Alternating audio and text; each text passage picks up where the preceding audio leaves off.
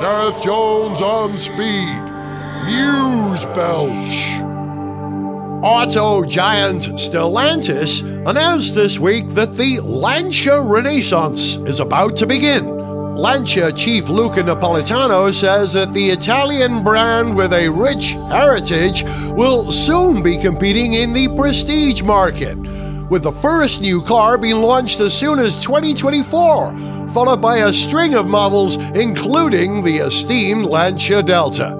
No doubt this will also be followed four years later by a huge swathe of warranty claims for body rust.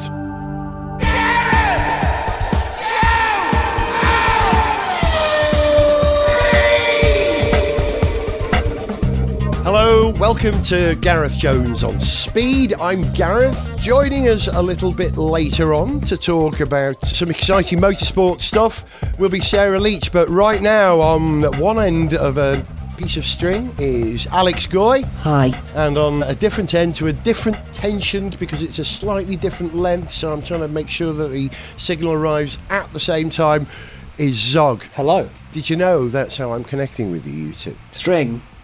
Wouldn't the speed of sound on the string be the same regardless of tension? I was making it up. I'm honestly not sure. I'm going to look this up. Yeah, because the speed of sound is different through different densities, isn't it? So We'll let you know next I week. I would imagine the denser it is, the higher the speed of sound would have to be. I think that's true, but how does that work with a transverse wave rather than a longitudinal wave on a string?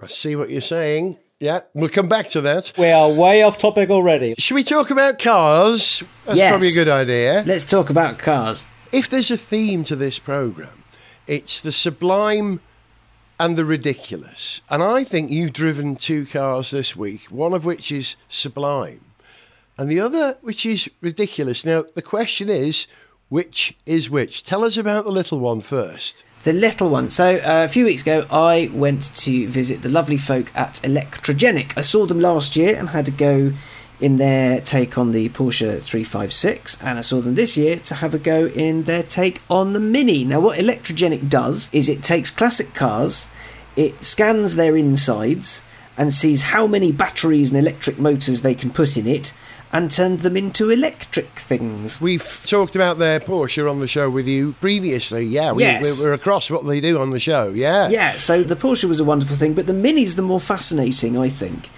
because there are loads of Minis, and people get less het up if you modify a Mini because you know you put in that ridiculous Honda engine and it'll go a million miles an hour and everything will be wonderful. Zog and I would agree that we'd have an instant emotional reaction to seeing any proper, Uh, I'm going to call it that, mini, and it's affection, isn't it? It's the Yeah. first thing you Oh, think. yeah, absolutely. Yeah, yeah, they're lovely little cars. It's a happy, lovable little thing. Yeah, so Electrogenic has started converting minis. Now, the one that I drove is called Rosie, and Rosie is one of the small car, big city cars. She's got a name. You know, Small Car Big City does that like tours of London in a mini. I didn't, but I do now. You can hire a mini and you can be given a tour around town. Tourists love it.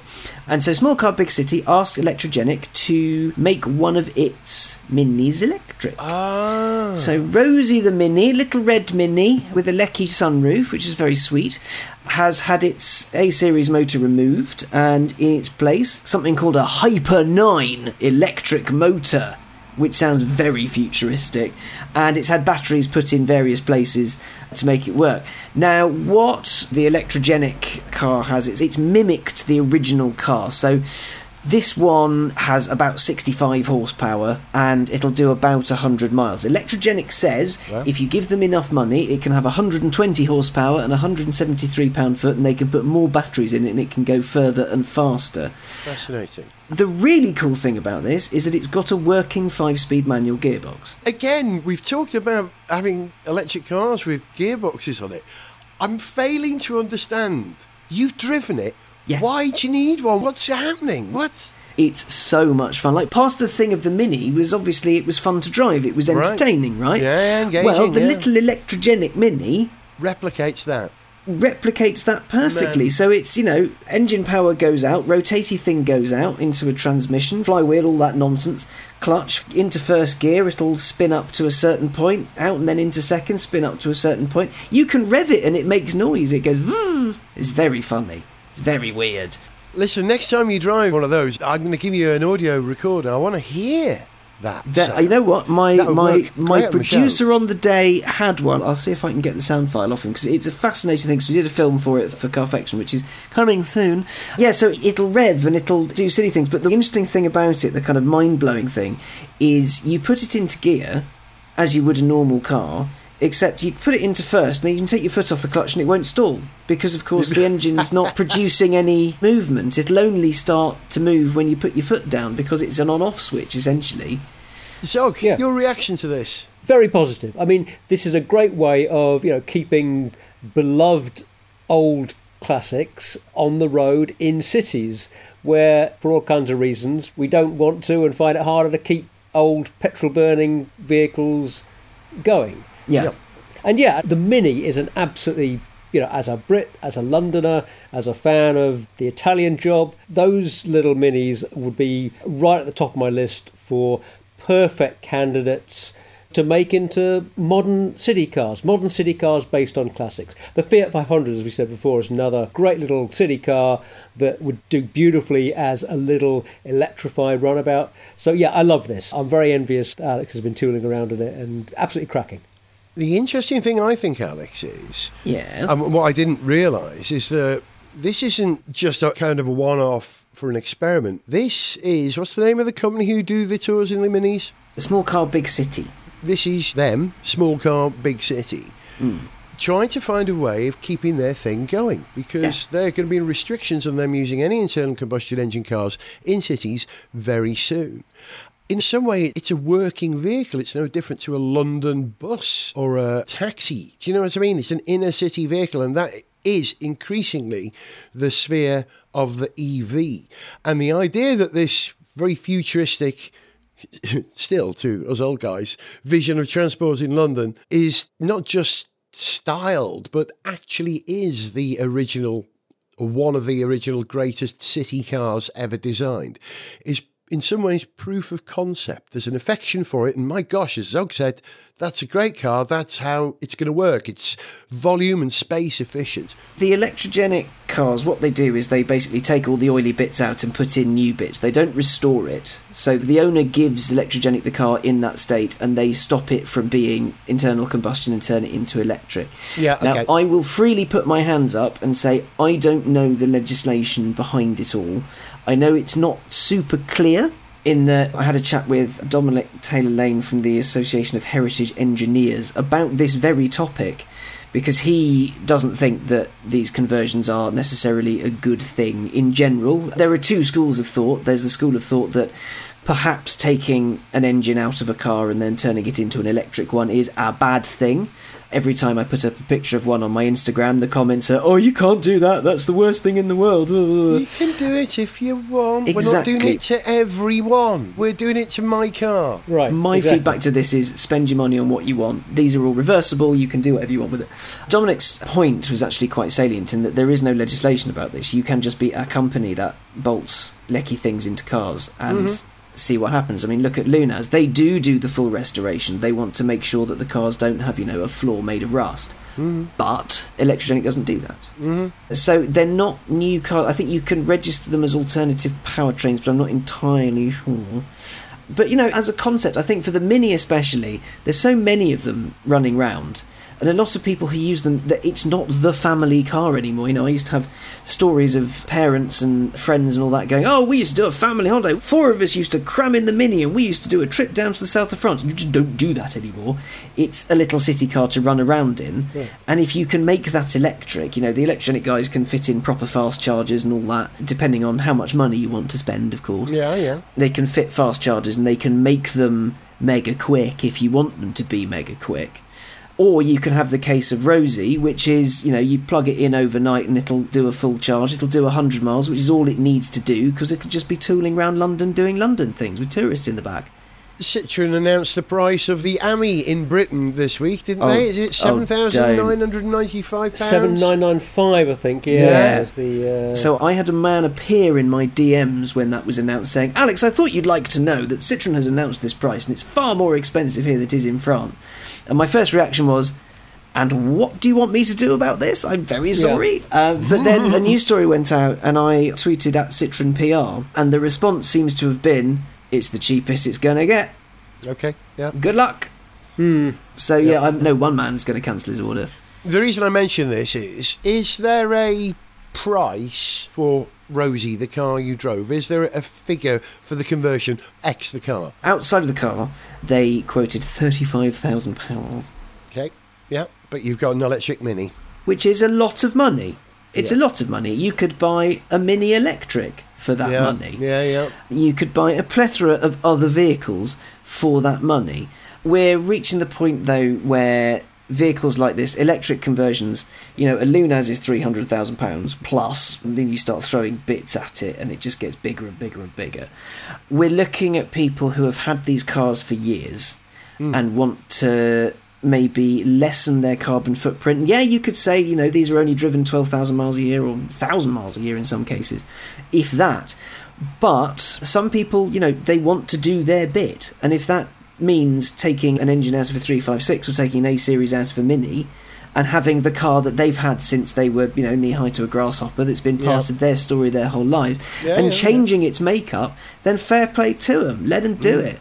Mm-hmm. Yeah, I mean, this is always going to be a niche thing Yeah. for the enthusiast, for somebody who has an emotional connection to a particular vehicle or to a particular type of car, to a particular type of classic, and they want a little electric vehicle that isn't what everybody else is getting. They want this different thing. So, yeah, it's a niche thing rather than.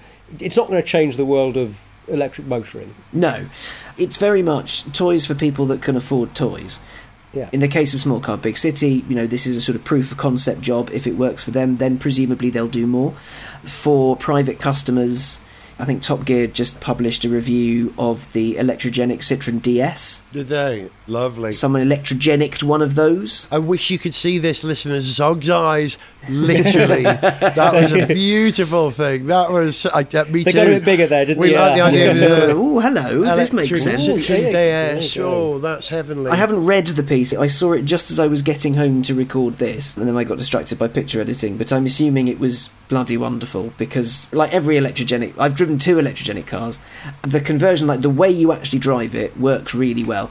The 356's manual wasn't as slick as the Minis, but that's because that was the 356's original gearbox. and the Minis was a Citroen C1 5 speeder. Oh, Um, really? so Oh, it works. okay. It just Yeah, it just yeah. works. Yes. It's mass produced. How lovely. It's not the whole kind of Stuttgart. Oh, let's see if there's a gear in there. It was a wonderful, wonderful thing. I'm very lucky to have had a go. and we're very lucky for having shared that experience with you. That was lovely. We enjoyed that. I picture myself driving an electric mini, and that's quite an appealing thing. Okay, we're playing kind of sublime, ridiculous, you know, which is which. But Alex, I know you've also driven another car, which is a British icon, just like the Mini. They were even made by the same people for some For time. That's how they were born, yeah.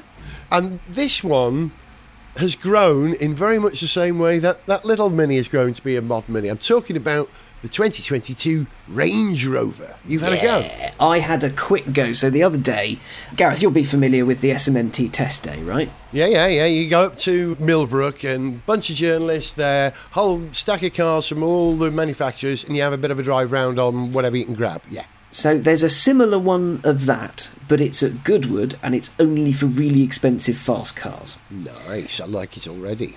So I went to that, and you know, Ferrari were giving passenger laps on the thing, and Bentley had Continental GT speeds going around the track. There were road routes, there were things like that. So I had to go in loads of stuff, including something I can't talk about yet, but I can on the next one, and it'll be an interesting time. I nearly broke an embargo then. Little tease. I like it when you do that. It'll be an interesting time for all. But yeah, I also had a go in the brand spanking new Range Rover. I knew its ancestors quite well, having driven more than my fair share, I think. yeah, yeah, yeah. Which one was this? The SV, perhaps? Or... No, so this one I think was a Diesely Weasel. And it's short wheelbase, not a long wheelbase? The Range Rover, it's just vast. Yeah. Absolutely massive. It's just within sort of the legal limits to not be a bus. Yeah, yeah, I'm sure. thing is, I was yeah. driving it around very little narrow roads in Chichester. If we were still in the EU, I think it'd be classed as a ferry, wouldn't it? An ocean Yeah. going car ferry. It is enormous. Oh yeah, it was massive. But the thing about it that got me was that how smooth it was, how little car there is to it. Yeah, yeah. It's a floater. We're entering this sort of realm of I want a vehicle that will propel me from A to B, but I don't want to feel like I've been driving a vehicle. I just want to be comfortable. You know, I'm not saying it's a car for people that don't like cars, but it's a car mm. for people that don't necessarily care about the driving bit, but like the comfort bit. Yeah, you want to be in your environment, sir. Come into here. Everything's okay, sir. Look, we've got ceramics on the interior now. Hmm. Wood that hasn't been varnished. You'll feel relaxed here. Yeah. Would you like a bottle of fizz from the fridge in between the two rear seats if you want choose that option? That's really what Range Rover's all about. It's luxury now, isn't it? Yeah, Luxury and lifestyle. Yeah. every surface was beautiful. Every aspect of it was just stunning. Like if that was someone's living room, you'd be like, "Wow, this is this is good. You live in a nice house. You live in a very very nice house because there wasn't a blemish on anything." Just thinking my front room is probably like the original Fiat Panda. Remember with the deck chair seats, you know? I've been in your living room. It's not like that. Um, but the thing that really got me was how disconnected you could be from the world. So you got, you know, talking about the little Mini with your manual gearbox, even though it's electric, and you're hurling round corners and having the time of your life because it's just brilliant. Visceral. And in the Range Rover, you're so separated from everything and everyone. Also, the sheer size of it, the thing that gets me, or got me in this particular one, it's a system shared with the Defender, so the rear view mirror can be a camera. So if you've got people in the back, there's a mm. camera, but it's on the roof. So if someone pulls in behind you, you can't see them if it's a small car. Ah. And it's really disconcerting because it's, it's, the same with every camera system. Hmm. The mirrors, like in an Audi e-tron, the wing mirrors are electric. If you move your head, you can't crane around to see more. You have to Yeah. move the camera The image. in the Yeah. in the e-tron. In the range, it's just sticking out back. Yeah, yeah, it's a different approach to using a screen to look, being able to reposition with the mirror. You just have to accept that that's the shot. Yeah, Yeah, yeah. Yeah, it's a different way of looking at. Yeah, it's a different way of checking that zone that you know I'm sure you adapt to, but at hmm. first, It does take some adapting. yeah, it takes some adapting. Yeah, Yeah. I, I, I had it on the e-tron Sportback as well. Yeah. That yeah, you have to learn. I think I mentioned it in the program when I reviewed it. You have to learn exactly as Zog said, and it took me a little while. You know, but we drive lots of different cars. Most people, you know, they're buying this car, they'll have it for I don't know three, five years, and because yeah, if you can afford one of these, you're going to turn your car around in three or five years. But this will be the only car that they'll drive most of the time. They won't even think about the mirror thing after the first week. Yeah, it's the vehicle that they use. Yeah. It's how they get around. You know, it's for all the desire for a massive sonorous engine that'll catapult you from 0 to 60 in no time at all. Mm. Actually, it doesn't matter if that thing does 0 to 60 in 10 seconds because you're so high off the it. ground, it Yeah. Mm. doesn't matter. It is kind of luxury. It's that step before a Bentley, but it's something else. And you know why, don't you? Why? Yeah, obviously there's more profit in the more expensive stuff, so the more luxurious, you know, you can make more. Mercedes have just said the same themselves. They're lessening their focus on smaller cars that only get return on big cars. But also, the XJ has been cancelled, hasn't it? The electric XJ. So this is JLR's luxury brand now, Range Yeah. Rover, which of course is what they've always alluded to. That Discovery is what do they call sports functionality or something? And, Some, uh, I I, there- there, there were three pillars, and I can't remember what they are. yeah, SVR was the fast stuff, SVX was the super capable stuff, and SV Autobiography was the luxurious stuff. ultra luxury. I can't fathom why they didn't call it SVL, but there must be some hilarious legal reason. so, have you studied the shape of the thing? Have you had a good look at all at the new Range Rover? Not a super close look. I honestly haven't seen a big SUV that I've liked the look of for quite a long time. You know, it's not a class of vehicle that I'm really very interested in and really have a lot of affection for generally. That said, Range Rovers generally, I mean, you know, with the Evoque when they went for that new kind of You were a big fan of that, weren't you? The Evoque. Uh, I wouldn't say I was a big fan, but I liked it about as much as I was ever going to. Yeah, You know, I thought they did a really good job of coming up with a clean, modern, elegant look for that that was also in the family style. I'd say that the 22 Range Rover is more Nordic, Scandinavian than British now. It's like a Volvo. It's very minimalist, to the point of being barely there. I mean, it's quite boxy. Yeah, they're quite boxy, but good. Boxy but good. Even though it's something so big and so imposing, when you actually look at it, the details are so pared back but so smoothed off as well. Mm, mm-hmm. The inside there's loads of space. You could comfortably live in it. I'm pretty sure someone will try at some point. Home on the range, Rover. Yeah, we home in the range. Yeah. It's a problem I had with now current range and the upcoming Range Rover Sport. In that I took one look at them and went, "Oh, that's cool," but I can't remember anything about them. I've got like Mm-hmm. face blindness for them. I know that they're good looking. Mm-hmm. I know that they're like pretty things and they are objects of desire. But if I close my eyes, I can't really picture much better. I can sort of do the rear lights of the new Range Rover, sort of Mm-hmm. VU cut thing, but uh, that's kind of it. Everything is hidden as far as I can tell. You know, they've taken out all the creases from the sides. Hmm. It really is It's smoother. an outline, a simplistic drawing of a Range Rover, and all the detail have been removed because stuff like the indicators are invisible until they illuminate. They appear within this line now, don't Yeah. they? And they've reduced the sort of graphic detail just ahead of the front door now to these uh, almost like inverted U. You know, it's a graphic statement in terms of styling rather than folded metal. There's an awful lot of oh, there are so many creases on cars these days. Some of them Yeah. are good, some of them aren't good.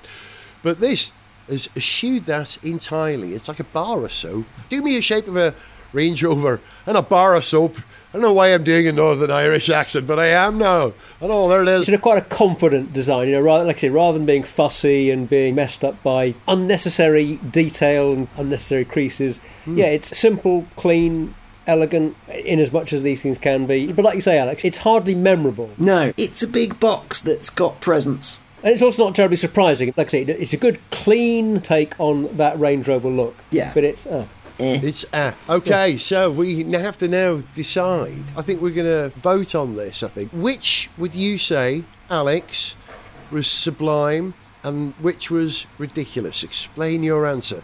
The Mini or the Range Rover? Well, let's go for sublime first. Which best suits that? The Mini is the sublime one because it captures the essence of the original and unashamedly fleeces it for everything it can, but electric. And it feels right. There are some cars you can think, well, maybe don't do that. But with the Mini, it suits it so well and it's so fit for purpose. Which, of course, means the Range Rover is ridiculous because, well, it is ridiculous. It's huge. And it has all the systems and all the electrics, and it's it's like driving a cloud, except you don't really feel like you're driving. You just sort of float along. It's lovely, but it's ridiculous. Okay, so we got the first Sublime for the Mini. Zog, briefly, which one are you going to give Sublime to, the Mini or the Range Rover? Give us your explanation. the Mini, because well, I think I've made my feelings about small city cars, electrification, and SUVs pretty clear in the past. So. Mini every time. But that said, you know, I'm just going to say here that a complete binary, sublime, ridiculous thing, you know, is going to be unfair to both of these vehicles because I know that if I, if I had that Mini, I'd find some ridiculous stuff about it. And if I had that Range Rover, I also know I'd find plenty of the sublime in it. Uh, you know what a bare-handed fair-minded chap I am. So there we go. Hey, the truth they say is often in between, isn't it? It's in the shades of grey. Yeah. So we'll have to come up with a non-binary form of graduating it now. Subliculous. That'll do. Nice. I like it. My answer, you're going to disagree with me, but I think, bear with me, the Range Rover is sublime. The fact that it can replicate the floaty cloud thing at such a high level, that's worthy of definition as being sublime. I would apply it to that. I genuinely think that that Mini is ridiculous. And as I like to say, what's wrong with ridiculous? That's a wonderful thing. I am a ridiculous man and I always have been. Ridiculous is good. Someone said, What's wrong with silly? Nothing wrong with silly. Thank you for coming to my TED Talk. Alex, thank you, man. Thank you, and bye. And happy travels. And yeah, we'll speak to you in the next show. Bye. Cheers, See you later. Bye.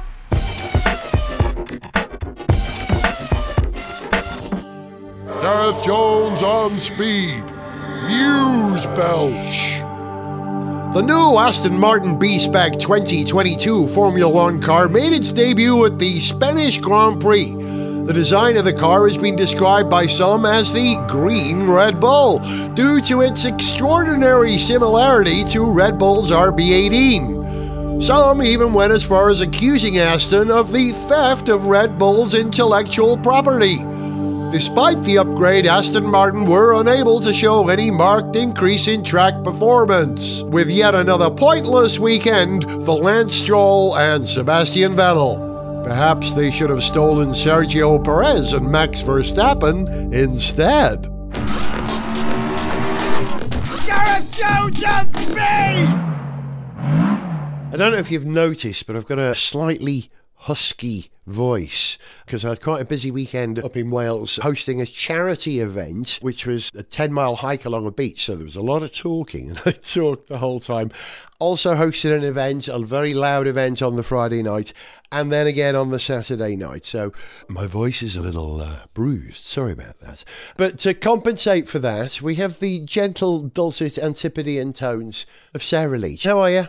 Hello, I'm very well, thank you. You managed to see the Grand Prix at the weekend? I did manage to see the Grand Prix at the weekend live when it was in Barcelona. I was very busy, as I was just explaining, but I did manage to pause long enough to hook up with my great friend Gwyn Jones in North Wales, who's also an F1 fan. So I was able to focus on the race itself only, but unfortunately missed all the build up to it. So I was a bit sort of parachuted in and it was a great event, wasn't it, Sarah? It was. It was. It was really good. I did really enjoy it, and I was very hopeful for Charles Leclerc because he sort of came up there, and I thought he was going to go on and win it. It was there was just so much happening in the end. There was a lot of stories that came out at the finish line from all of the drivers. But yes, it was quite the spectacle. And Barcelona have got a new stadium, don't they? They put a new stand, rather.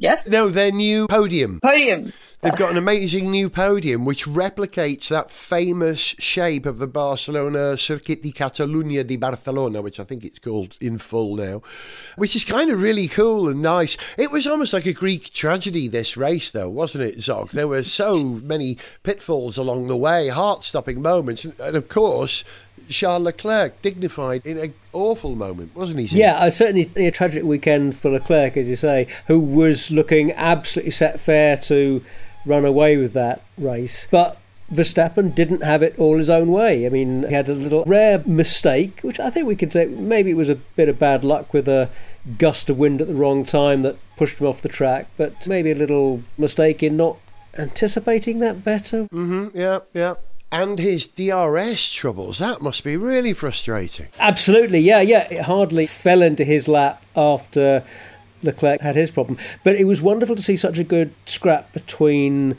Leclerc and Russell. They were having a really good fight, and it was clean, skillful driving. Yeah. Credit to both of them for keeping it clean and giving us a really good fight there. Further back down the field, there was also plenty going on. It's easy to miss actually how good a weekend Lewis Hamilton had, given the early incident with Magnussen to have come back from back of the field to finish fifth. Yeah, heroic. He got driver of the day. He was supposed to driver of the day, Lewis Hamilton. So yeah, rightly so. And actually, yeah. he, was he was very sportsmanlike in his interviews after. So he, he was very impressive, Lewis Hamilton. He was. I have to admit, I was starting to think has Lewis lost a little bit of his mojo because of the misery of the end of last season and the disappointment of this car? And then George coming in and seemed to be able to get on top of it better than him and having better luck than Lewis. You know, has that actually affected Lewis's mojo? And I was starting to think, can he do it as good as George? I have to admit, I was thinking that. But, you know, to drive without any safety cars from the position he was in, ultra last at the end of the first lap, to finishing fifth, wasn't it, in the end when he had a, a technical problem which cost him a place. That was as heroic a drive as I've ever witnessed by Lewis Hamilton, and it's lovely to see that again. Mm. Yeah, great recovery. And, you know, like you, I've been wondering, given just how well George Russell has been doing, how long Hamilton might carry on for in so many sessions this year. Russell has been quicker than Lewis, and that's not something we're used to. It's incredibly rare. Yeah. But for me, this weekend showed that Hamilton hasn't lost it. He might have maybe had a bit of a mindset problem going into this year with struggling with the car yep. a little bit, and maybe that's affected his mental game. But no, from what we saw this weekend, no, he still got it. And also, Mercedes have clearly started to get on top of the issues they've had with the car. Mm. Hooray for that. Maybe this is turning into a three way scrap, not a two way mm. scrap.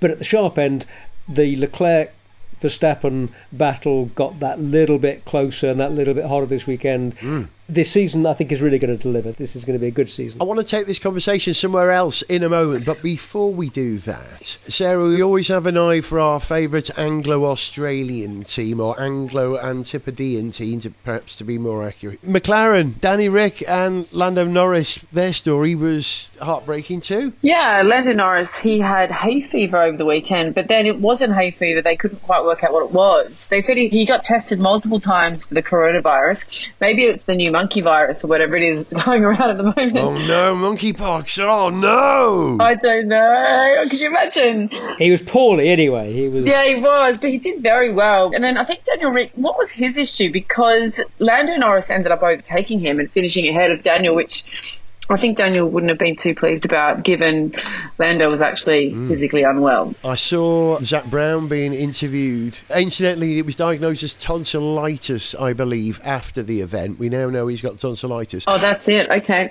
And during this interview, Zak Brown said this. He also said that Danny Ric, I think he said, didn't have another good day in the office. I may have misquoted that. That's what I remember hearing. He may have said, didn't have a good day in the office. But I kind of, something, the back of my neck, hackles stood up. It's like, alarm bells. That didn't sound fully supportive from Zak Brown at that moment. I'm worried for Danny in terms of retaining his seat in that car. I don't think there's an imminent danger of that. I think Zak Brown had also said recently, made it clear that he's got a contract for 2023 and that they're still very much behind Ricciardo. But if for the rest of the season he's looking, you know, second best to Lando, then of course they're going to reconsider. And five quid says it's going to be Patricio O'Ward, Pato O'Ward, who runs in IndyCars, which is where I said I was going to take this conversation, right? I think there are some great drivers in IndyCar. We're looking forward to the Indy 500 this weekend. I know I am. I am really proper psyched. It's a spectacle, isn't it? Now, the theme of this program is kind of sublime and ridiculous. Which would you say was sublime, the Indy 500 or Formula One? Which is ridiculous, the Indy 500 or Formula One? Think about that as we discuss the two cultures and how they're different, right? Expand on how we take the word ridiculous. What's ridiculous to you might be ridiculous to somebody else. Yeah. And me, for example. And please use that, your interpretation, ridiculous, in whatever judgment you make based on this. But I love the Indy 500. Culturally, it's different to Formula One. You know, Formula One is always very exclusive, whereas I think I've always said that Le Mans is inclusive. You know, that kind of egalitarian quality of Le Mans pulls you in, gives you better access. But in America, motorsport is much more of a almost like a blue collar sport, if I can call it that. And their pinnacle of that is IndyCar. But again, IndyCar is heroic in a you can do this too, buddy kind of way. Whereas in Formula One, we revere our drivers like gods. So there's a culture of the. You know, in America, you'll get teams sponsored by the U.S. Army. I don't know. The Royal Navy ever sponsored a car in F1? Yeah, well, but okay, but I think that has something to do with broader Cultural differences. American cultural rather than I don't that says anything about the difference between the sports. Mm. That says something about the difference between American culture and British culture, or American Yeah, culture and European culture. There's an argument that says that Formula One is the pinnacle of motorsport technology. Sure. But some of the stuff that they do in IndyCar is really clever. You see them going down the straightaway, or the straight, the way that they set up the car asymmetrically. It's not super high tech, though, is it? I'm going to challenge the idea that that's super clever. But they're finessing it to a very high level. I think I've equated driving the Indy 500 before to kind of running along a beam. You know, the beam that you have in gymnastics? Running along that flat out for two hours, and the beam curves and wiggles, and you've got to go as fast as you can. You can't fall off. The slightest mistake, and boom, you're in the wall. And I think the edge that they're on is arguably closer to the edge that Formula One drivers are, because at maximum speed, they're in a car that's inherently unstable because their aerodynamics aren't as sophisticated as Formula One. And they finesse it. The only way they can finesse it is through the dampers, you know. there are so many stock parts, because it's more or less a one make series. There are subtle differences, I know. But the dampers, the work that they're doing on the dampers to compensate for everything else is incredible, really. It's high tech stuff. Well, yeah, it's a very different thing because the technology is more basic and the number of things that the teams can play with are fewer. Mm-hmm, yeah. You know, they've got a much smaller window of things to play with. Of course, the engineers are just as smart. Yep. The teams are applying just as much brain power to optimize the package they have. And of course, they're going to be optimizing what they have with a great deal of ingenuity and dedication and professionalism. I will sometimes watch the Indy 500, but I do not find it as fascinating as F1. I love oval racing. And that's partly because I think there's less technology in there. Yeah, I like my technology in the sport. It's the thing that attracts me to any sport, the technology, I have to admit. Sarah, have you caught anything of the Indy build up so far? I haven't actually. I'm going to be honest. I haven't. But I do like the Indy 500. But I must admit, I think Formula One is a little bit more. I'll use the word ridiculous. Just because there's more going on, Fair you know, enough. they've got they've got the high profile Yeah. manufacturers, you know, the Ferraris Yeah. and Mercedes. yeah, that's ridiculous. So ridiculous. yeah, and that, it's just all sort of um, yeah glitz and glamour, and you know, and what transposes from the Ferrari cars into racing is the road cars as well. Like you've got the McLaren Racing, they promote their road cars too. As the Indy 500 doesn't necessarily have that relationship, I guess. It does with the engines. They're either Honda or Chevrolet engines. Okay, yeah, I didn't know that. So But that's a fair point. Arguably more so, yeah. But historically, it was even more so. I was just digging into the background of Indy. You're going to love this. You know, there's a lot of crossover. Lots of people in Formula One went to IndyCar. Um, Jim Many Clark. drivers from IndyCar Yeah. have come over to Graham Hill. Formula One. Yeah, Mario Andretti, Emerson Fittipaldi, Takuma Sato, Alexander Rossi, Ericsson, Montoya, Grosjean currently, Zanardi famously and tragically, Yeah. Villeneuve, of course, Graham Hill, Graham Hill, absolutely. Justin Wilson, another glorious Brit, sadly someone who we lost, Yeah. along with Dan Wheldon, of course. The car that the driver's currently driving is named after him. It's the DW12, picking up on something hmm. that Ligier once did, a similar thing. They changed the naming convention of their cars when Jo Schlesser died. So since then, all Ligiers were given the number JS. And of course, DW for the Dallara IndyCar comes from Dan Wheldon. Hmm. Fernando Alonso. there we go. Of course. Nice yeah, one. Yeah, most recent transplant. This is the point I was going to make, Sarah, about known brands in IndyCar. The first Brit to win the Indy 500 was back in 1916. His name was Dario Resta.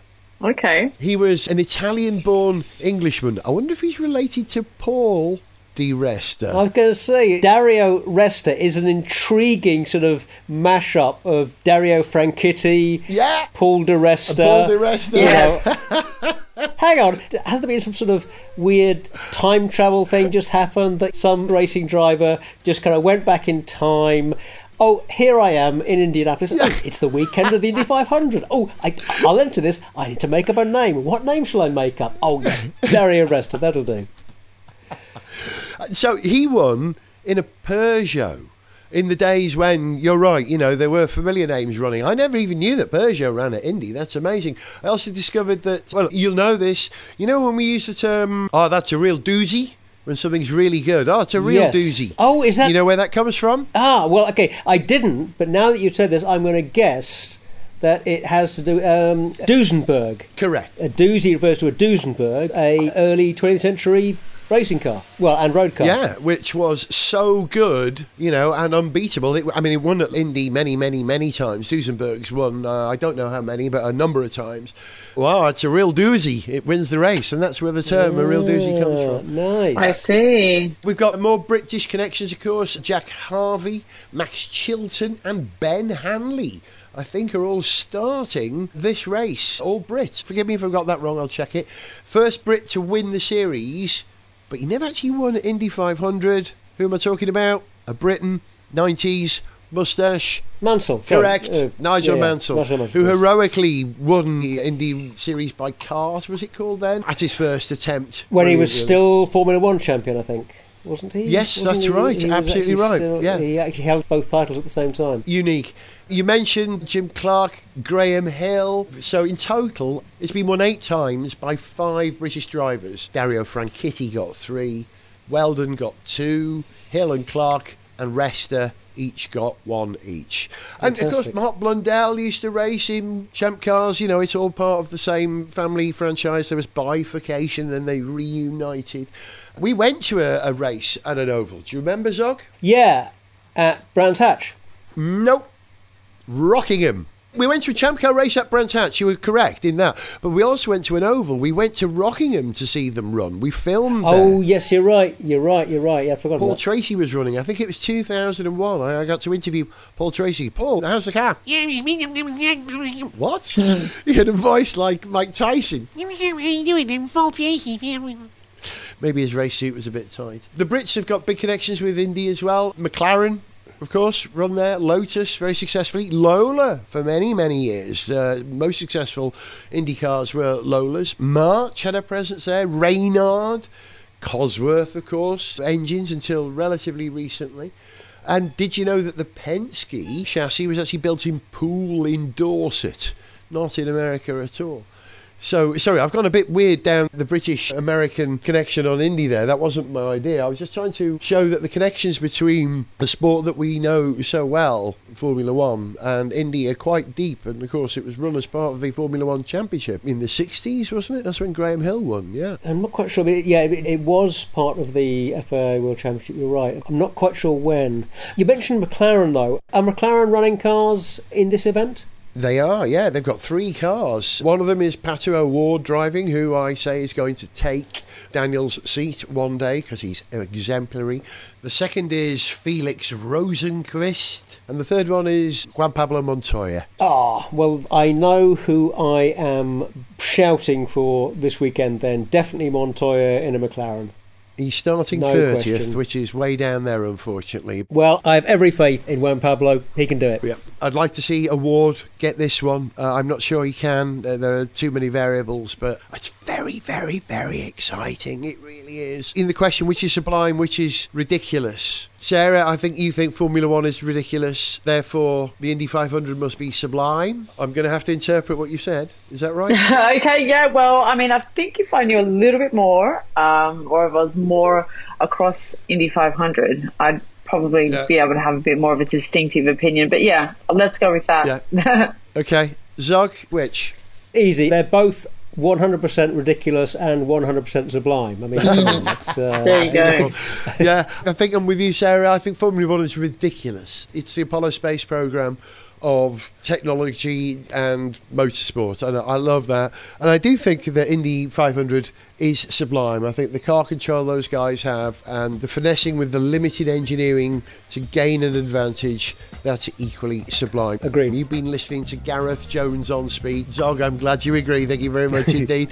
Sarah, thank you. Thank you. Enjoy the Indy 500. I will too. Seriously, I'll catch you on the flip side, dude, or whatever it is they say. They, uh-huh. they don't say that, do they? No. Yeah, we do. Catch you on the flippity flip.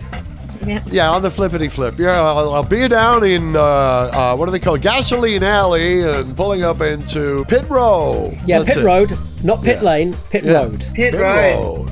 Pit road. That's the one of the very important differences between American and uh, UK motorsport. Pit lane, pit road. I'm going to go and drink the milk. Say goodbye, everyone. Goodbye, everyone. Bye. For information on how to contact the show, see pictures, get song lyrics, follow us on Twitter, find our Facebook fan page, or to sponsor the show, go to garethjones.tv. Gareth Jones on Speed is made in London by Whizbang. Garrett Jones on speed! Speed!